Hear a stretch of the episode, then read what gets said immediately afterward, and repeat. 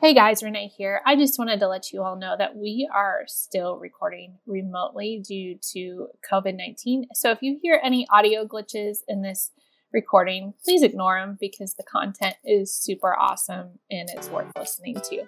Thank you. Welcome back to Two Mamas and a Mustard Seed. I'm one of your hosts, Renee Riethel. And I'm your other host, Kisa Holke. To remind our listeners, this season is dedicated to listening to people of color, discussing different areas of life that aren't equitable or just. We will always focus on ways that we can unite and work on resolutions together, all races and all people.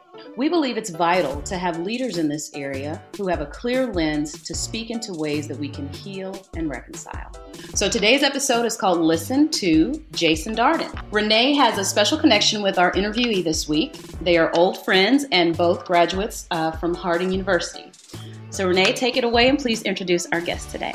Oh my goodness, you guys. I am so excited for our guest today. Um, it's my dear friend, as Kisa said, Jason Darden. We both graduated I don't even want to tell him when we graduated.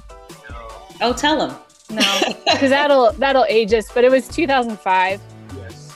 And I believe you and I both took longer than four years to graduate. Just yeah, to put that. To leave. So yeah. we were there for a while. But he is now back at Harding. He's an instructor um, with the College of Bible and Ministry at Harding. He is a preacher, a musician, a father, and a husband. He has worked in ministry in California, Georgia, and various other places in the US. He is also a chaplain or major. How do you say that, Jason? Are you both a chaplain and a major? I am, I am both, but we, we, we go by chaplain. He's a chaplain and the U.S. Army Reserves. Thanks for being here, Jason. I am just thrilled today.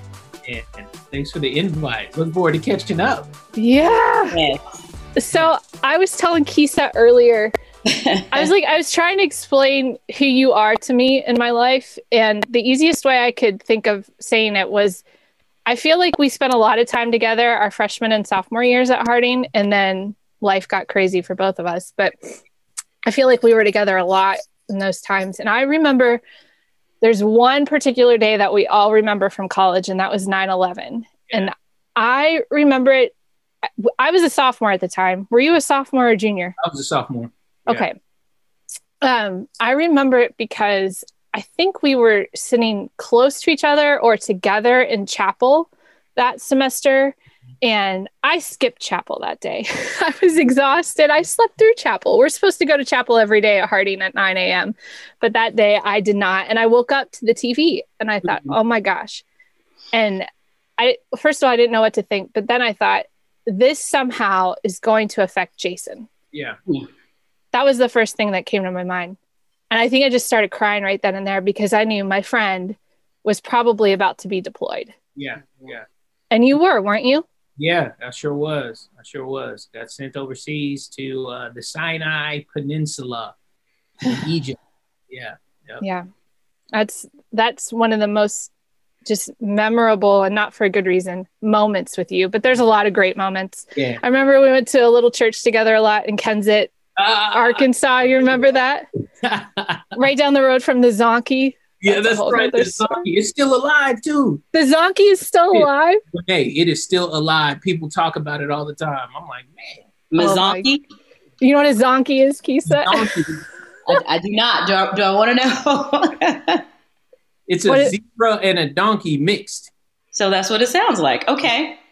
Yeah, it's kind of um, a Harding thing to just go see the Zonky. Yeah, yeah, Like you'll just drive down the road on a random day. Just to, there's not a lot to do in Searcy. so we we made things up a lot. Yeah. Anyway, so Jason, you are a dad, your husband, your professor, a preacher, a soldier, and a hip hop artist. Mm-hmm. I need you to tell me how in the world all of this happened and what it's like having all of those things in a blender at the same time. Man. And, can I say, can you put this in the back of your mind that we might need you to spit some bars at the end of the oh, show? Oh, I'm always ready with some bars. Okay.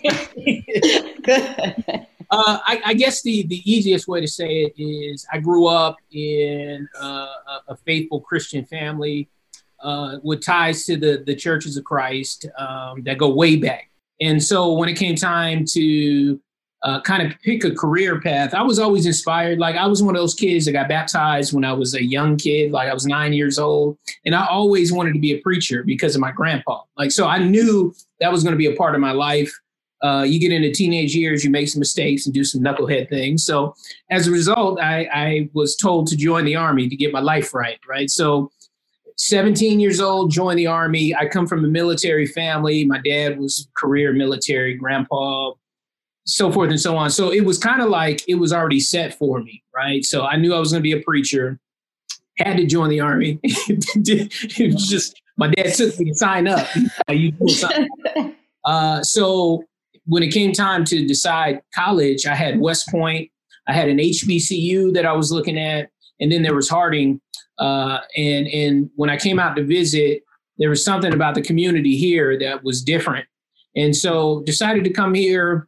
Uh, and when you come here, it's a magical place, right? It, mm-hmm. What what what makes Harding special is not Searcy, Arkansas. This is a tough place to live. It's very rural, mm-hmm. but because of that, you build a really close knit community. I mean, you, you just hanging out with your friends twenty four seven, doing nothing, walking down aisles in Walmart, right? But you form this community that that is really really special. So uh, that that kind of fostered and lit the fire in me to really explore preaching. You know, we would do Devo. You remember the Devos we see? Yes. And all kind of stuff. And and I was like, I think I can do this. So fast forward, graduate from Harding. I was in the army the whole time, got my commission, became an officer, uh, and moved back to California, got into ministry and I said I want my military life and my my my pastoral life to to mesh. So mm-hmm. decided to become a chaplain.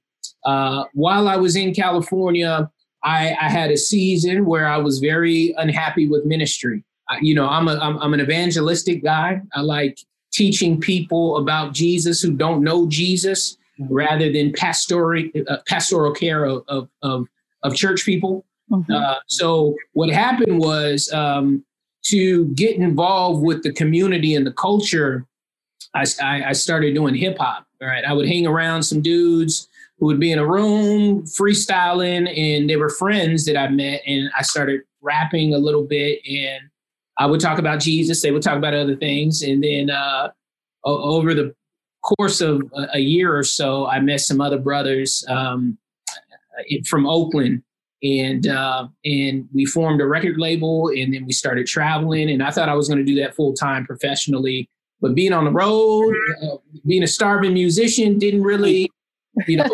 comfort uh, so so we kind of transition and, and i do it more now as a labor of love and, and students love it i'll have students over to the house and they'll be recording and all kind of stuff but anyway that's how all that come together and, and if there is a uh, there's a theme it's all gospel centered. It's all mm. ministry centered. Um, it's all service oriented. Um, just because I want to see other people get to know the Savior that I know that could that can mm. change lives. So so that's how they all mesh together, you know. And then of course, uh, my family is amazing. My, my yes. family, I married up. Uh, I met my wife here, um, and uh, and I have two beautiful daughters, and they teach me every day what it means to be a disciple of Jesus. Right? I thought I'd be teaching them, but they teach me. So, uh, but anyway, hopefully that answers your, your question. Yes, sir. Yeah. I love how Jason talked about wanting his work and ministry to mesh. Sometimes I think we, we make it harder than it has to be to share the gospel. Sometimes it's as simple as sharing our everyday lives with other people. I love that, Jason. So you just talked about growing up in a military family. You mentioned your dad. Um, and I know he was very successful in the in this military. So tell us about his success and then talk about the pros and cons of growing up. And as we've heard you call it before a utopian military society. Yeah yeah. So uh, yeah my dad uh, we're from berkeley california right outside of oakland bay area. And my dad joined the army and as a result we move all over the, the nation the world. Uh, we're all over the place and there's this this dominant theme throughout the military that you hear right when you get in we're, we're we say we're all green, and what we mean by that is we all wear the same uniform, and uh, and so race uh, we don't talk about that in the army. I, I shouldn't say we don't talk about it. It's just that is secondary uh, to the mission. Gender is secondary mm. to the mission. Um, religious preference is secondary to the to the to the mission. Right. So I grew up in a culture where on military installations you're surrounded by every ethnicity, culture, race under the sun. It, it is. I mean, I remember growing up having Korean friends, Filipino, Black, Hispanic, Chinese, I mean, so forth, white, and and we all viewed each other as equals, as peers, because um, economically speaking, like we were all on the same level. Like you could look up um, each other's pay chart and know what each parents were making. We lived in similar communities, so it was just this space where we didn't we joked about each other's race and culture just because it was fun to do, you know, or whatever. Mm-hmm but we viewed each other as equals. Like that's and that was my context growing up. Um, and and so it was a blessing to to to to to not have to worry about what the world worried about because we were protected by the military army culture. Mm-hmm. So that was the pro. The con was I was very naive because I was so protected, right? Mm-hmm. I thought my experience was everybody's experience mm-hmm. when it came to culture and race. Now, I, I, hear stories. You know, my grandpa lived through Jim Crow segregation, so I and, and I'm very connected with the black community growing up and, and all that good stuff. Um, but it wasn't my experience. Like I never rode the back of the bus. I didn't understand. You know, I went to integrated schools, so I didn't really get it, and I was protected from it until I got to the South, and then the blinders were taken off, and I was like, "Whoa, yo, this is this is a problem." So, yeah, yeah. I you just mentioned um, it just struck me because we're in a season in America where it doesn't it just feels different yeah. to me. It feels amplified, I think, to everybody, the division. How do we translate that unity that you and the military feel? You know, you said race, religious preference, gender, it was secondary to the mm-hmm. mission. How do we translate that to America as a whole, or can it even be done? Well, it's a new question for you. Yeah, no, Not on the list. Well, you're piggybacking off of something I was going to ask point too. So please. Well, I, w- I would ask in America, what's our collective mission? So in America, what is our collective mission? We're going to put a pin in that question and come back to it in just a little bit. I, I don't. I mean, has it been defined? The beautiful thing about the Army is we have a mission, right? Uh, and, and, it's very clear: support and defend the Constitution and to protect our nation against all enemies, both foreign and domestic. Any any soldier can spout that out. If you ask what our mission is in America, you'll have a plethora mm-hmm. of different answers. Mm-hmm. Um, and I think that's part of the problem. Um, we're all moving in different directions. We all have different ideas on what it means to be American. And unless we have that unifying uh, voice, that collective mission, um, we'll be hard pressed to find any kind of unity, right? So, uh, and the thing about the Army is, is it's a service oriented uh, community. Like we all join the Army to serve right? So I would also say if we want to bring about unity, what are we doing to serve? To serve our country as a whole, to serve our fellow man. Mm-hmm. And what I find is a lot of people are me focused. Um, and, and, and, and when you live in a paradigm of, of focusing on self, it, it doesn't work well.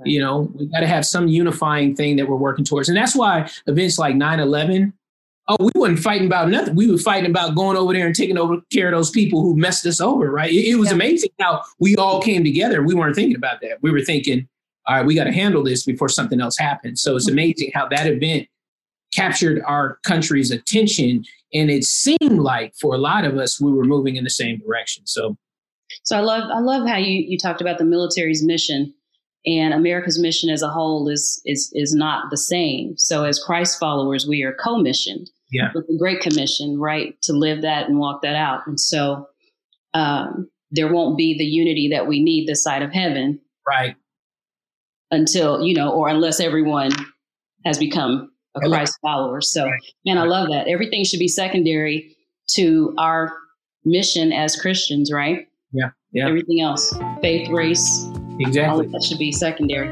I love that. Hmm. So in America, what is our collective mission? Perhaps we don't have a common American mission, but as Christians, we do have the Great Commission in Matthew 28. Race is secondary, gender is secondary. It's all secondary to the most important mission of all.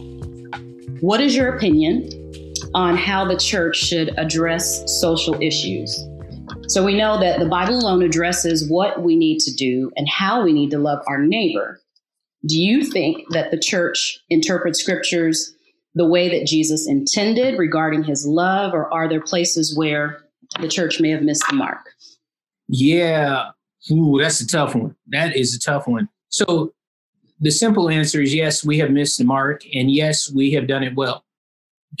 Both and rather than either or. I think uh, traditionally, I was just listening to the audio version of uh, MLK's letters from the Birmingham jail, and and he, he had some strong words to the Christian community uh, who who neglected in a lot of ways the issue at hand, um, the social equity, social justice piece. And I think the reason why the the faith community misses it, in particular the Christian community, from my perspective, from my vantage point, is we tend to focus on salvation, the soul, the saving of a person. Um, and that takes precedence over over meeting needs sometimes maybe you guys have seen this meme i've seen a meme on facebook where there's a missionary that has africa and there's like an african kid and uh, they she has like a whole bunch of Bibles, and she's bringing the Bibles. She's mm. is looking like you bring Bibles, you don't bring no food. Like this, you know. And I love that meme because I think it sums up a, a lot of our problems. Mm. Jesus that I read about in the Gospels, uh, in particular in in the Luke Acts correspondence, is really concerned about this concept of the upside down kingdom, divine reversal, where the last will be first and the first will be last. And that's why we see him functioning amongst the people that live on the margins of society, right? Who had a tough go in life, who were treated uh, not properly because of laws, because of, of, of, of the institution at large. So he works really hard to lift these people out of their out of their condition to to let them know that they're valuable they're special they're important. Mm-hmm. uh, and he does that on purpose. And sometimes well he does that on purpose i think so that he can open their hearts to be receptive to the message. But he does that a lot of times without saying anything. Like he'll heal somebody and say go on about your business you know uh, have a good life. Go show yourself to the priest right? So um, i say all that to say jesus was radical mm-hmm. in that he always looked at the people on the margins first, right? Mm-hmm. Because he could identify with them, because in a lot of ways, he grew up as one who was on or in the margins, right? And I think we missed the mark on that uh, yes. in a lot of ways. But Jesus never shied away from tearing down walls of division. He showed love to women, to the poor, to the unclean, to wait for it, the oppressor and to the people he was told should be his racial enemies, the Samaritans. Jesus loved the marginalized, and he didn't mind shaking up systems to do so. There's so much more to be said there. Let me stop. That was a good question. That was a good question. uh, I don't like. Do we get scared of the margins mm. as Christians? Uh, yeah. uh, yeah. Uh, yeah. like it is, Jason. yeah. So um, it's scary being around people that that you can't readily identify with. There's mm-hmm. fear there, um, yeah. because you just don't know. You yeah. you just don't know. Like um, classic example. I was living in uh, Sacramento and I was working with a church that was in the hood. It was in the project, this region called Del Paso Heights. This is where the gangsters hang out, Bloods, Crips, all that good stuff that you hear about in California. We bring some uh, some Harding students, and I love Harding students because they they are so innocent, so pure for the most part. I can you know for the most part they're innocent, have never been around cultures that are different than their own. So I say, hey, we're going to go into Del Paso Heights and we're going to walk the community, do a prayer walk, and just talk to people that we encounter. And we go through this area where there are gangsters living right? It's just completely different. There's a different lingo. Uh, just mm-hmm. liquor yes. stores everywhere and, and and you walk into that and you go oh i ain't home right now this is right. different and i don't know and all i know is what i hear about on tv or social media about people who live in these conditions and circumstances so fortunately the students i were with they, they, they jump right in and and you know college students will change the world they just yeah. need those but we we tend to separate ourselves because of fear mm-hmm. uh, we just don't know and it's scary so yeah mm. yeah yeah. Man. So we're going to kind of build kind of build on that. So we know that uh, predominantly white churches are they operate differently um, than predominantly black churches. Mm-hmm. And not good or bad necessarily, just different. So black churches, black churches often um, are forced to teach biblical truth through the lens of social oppression. Yeah. And I sometimes wonder if there is a fear to talk about those same issues um, in white churches, as we just kind of kind of went over. Um, is there a fear possibly of misinterpreting scripture, a fear of losing people, a fear of seeming too political? Like, is there something outside of not being able to identify that we believe that fear stems from? Or is it just solely we can't identify? I, I think that from my experience, because I worked in both environments, right? Worked at all black churches in, in, in inner cities, and I worked at a wealthy congregation in the suburbs of South Orange County, right? Mm-hmm. And the conversations were different. I remember I was very careful to talk about injustice, politics, sexual orientation, gender, all those things. I was very, very careful to talk about those things because um, in some of these churches, uh, people are very affluent. They're uh, they're they're in power positions, mm-hmm. right? And whenever you talk about injustice, people who are in power positions get defensive, and they'll say, "That's not me. I've never treated anybody like that. I don't do that." So they already put their dukes up when you start talking about injustices that occur. Um, so so that's a challenging thing. So what I would do is I would kind of tap around the issue for fear that if I address these things, you're going to lose people. You're going to lose people because you're threatening. Uh, you're threatening them in a lot of ways because mm-hmm. they don't want to be viewed as guilty and, and, and the perpetrators of some of the injustices mm-hmm. that take place. Right. So it's a very we we don't do that because we don't want to be that. We don't want to be viewed as that. And uh, so I'm gonna put my dukes up. Yeah. Whereas in black congregations or or inner city works, man, you're surrounded by oppression. Like you're surrounded by, and I say oppression, you're surrounded by injustices. That's probably a better word. Better word, yeah. Right? Mm-hmm. Like, shoot, my cousin is not doing well financially. They they live in in in, in the hood in the in, in, your face so you can't help but to talk about it and give people hope. Right. Because they're struggling through stuff. And if you don't talk about it, you're not helping them uh, feel feel yeah. empowered. So you almost have to address it. So I preach at a, a predominantly black church here in Searcy now. Um, and it seems that all of my messages have to do with lifting people up and letting them know life is hard and you can get through it and the hmm. church is here to journey with you through that so there is a big difference there yeah. yeah. While sometimes it seems like the church is afraid to speak into issues like injustice and racism, it doesn't mean that you don't speak on those issues. Use your voice because these issues are just as important as everything else the church does talk about. Silence can seem complicit or in collusion with a way of thinking that diminishes one's circumstances. We're all human, and we know when something isn't just. When teaching folks to live like Jesus, people will feel judged. It's a part of our human nature. Congregants may leave. Jesus wasn't popular by all in his day, but his word, just like his love, remains true.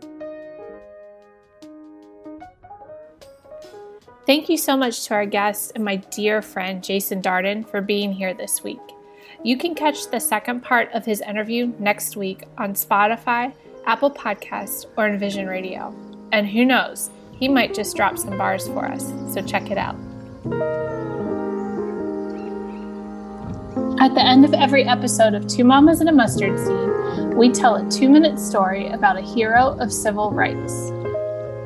Colin Powell is a United States statesman and a retired four star general in the United States Army. He was the 65th United States Secretary of State, 2001 through 2005, serving under President George W. Bush. He was the first African American appointed to that position. He was the first and so far the only African American to serve on the Joint Chiefs of Staff. Colin Luther Powell was born on April 5, 1937, in Harlem, New York. He was the son of Jamaican immigrants Luther and Maud Powell. Colin was raised in the South Bronx and educated in the New York City public schools. He graduated from Morris High School in 1954 without concrete plans for what he wanted to do with his life. It was at City College of New York where Powell studied geology. There he found his calling in the Reserve Officers Training Corps known as ROTC. He soon became commander of his unit. This experience set him on a military career and gave him structure and direction in his life. Powell was commissioned as a second lieutenant in the U.S. Army after graduation in 1958. While stationed at Fort Devens, Massachusetts, Colin Powell met Alma Vivian Johnson, and they were married in 1962. They have three children a son, Michael, and daughters, Linda and Anne Marie. While on his second Vietnam tour of duty from 1968 to 1969, the 31 year old Army major was assigned to investigate the My Lai massacre. In this incident, more than 300 civilians were killed by U.S. Army forces. Powell's report seemed to invalidate the allegations of wrongdoing and stated Relations between American soldiers and the Vietnamese people are excellent. Also, during his tour in Vietnam, Powell was injured in a helicopter crash. Regardless of his injury, he managed to rescue his comrades from the burning helicopter, for which he was awarded the Soldier's Medal. In total, Powell has received 11 military decorations, including the Legion of Merit. With the success of Operation Desert Storm, Powell was hurled into the spotlight of media and public attention. Powell found himself the target of public scrutiny and criticism, some Black leaders labeled him a servant of the white establishment, and peace activists considered him a trigger happy hawk. Such criticisms, however, were tempered by praise of him as a positive role model for young African Americans as a committed defender of liberty. As a Black military leader, Powell has demonstrated his commitment to helping young Black men and women succeed in the armed services. He has long asserted that the military should not be criticized for putting a disproportionate number of young Black men and women in harm's way, but rather praised for its history of providing opportunities to minorities.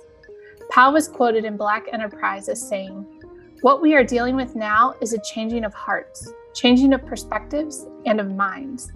We need to start to erase the cultural filter with respect to minorities. This decorated military trailblazer and leader retired in 2004. Since his retirement, Powell has remained vocal on political topics, openly criticizing the Bush administration on a number of issues. In September of 2006, Powell joined moderate Senate Republicans in supporting more rights and better treatment for detainees at the Guantanamo detention facility. In October 2008, Powell made headlines again when he announced his endorsement of Barack Obama for president. Colin Powell has dedicated his life to the service of his country. As a soldier, Powell exhibited an unyielding commitment to protecting his country and securing a world where democratic values can thrive. Although he has preferred to avoid the limelight of high office, Powell has become a prominent figure in U.S. politics, advising several American presidents. He has also dedicated himself to America's future and her children. Powell has become an American success story, but unlike the typical rags to riches story, Powell's success stems not from monetary accumulation, but rather from all that he has given in service to his fellow Americans. Uh, we hope you all will tune in again next week as we continue to be humble, be kind, be courageous, and be good listeners. Two Mamas and a Mustard Seed is written and produced by Kisa Holke and myself. Music is licensed through musicbed.com. Learn more about us, hear more episodes, and send us your questions and comments at two mamas and a mustard seed.com.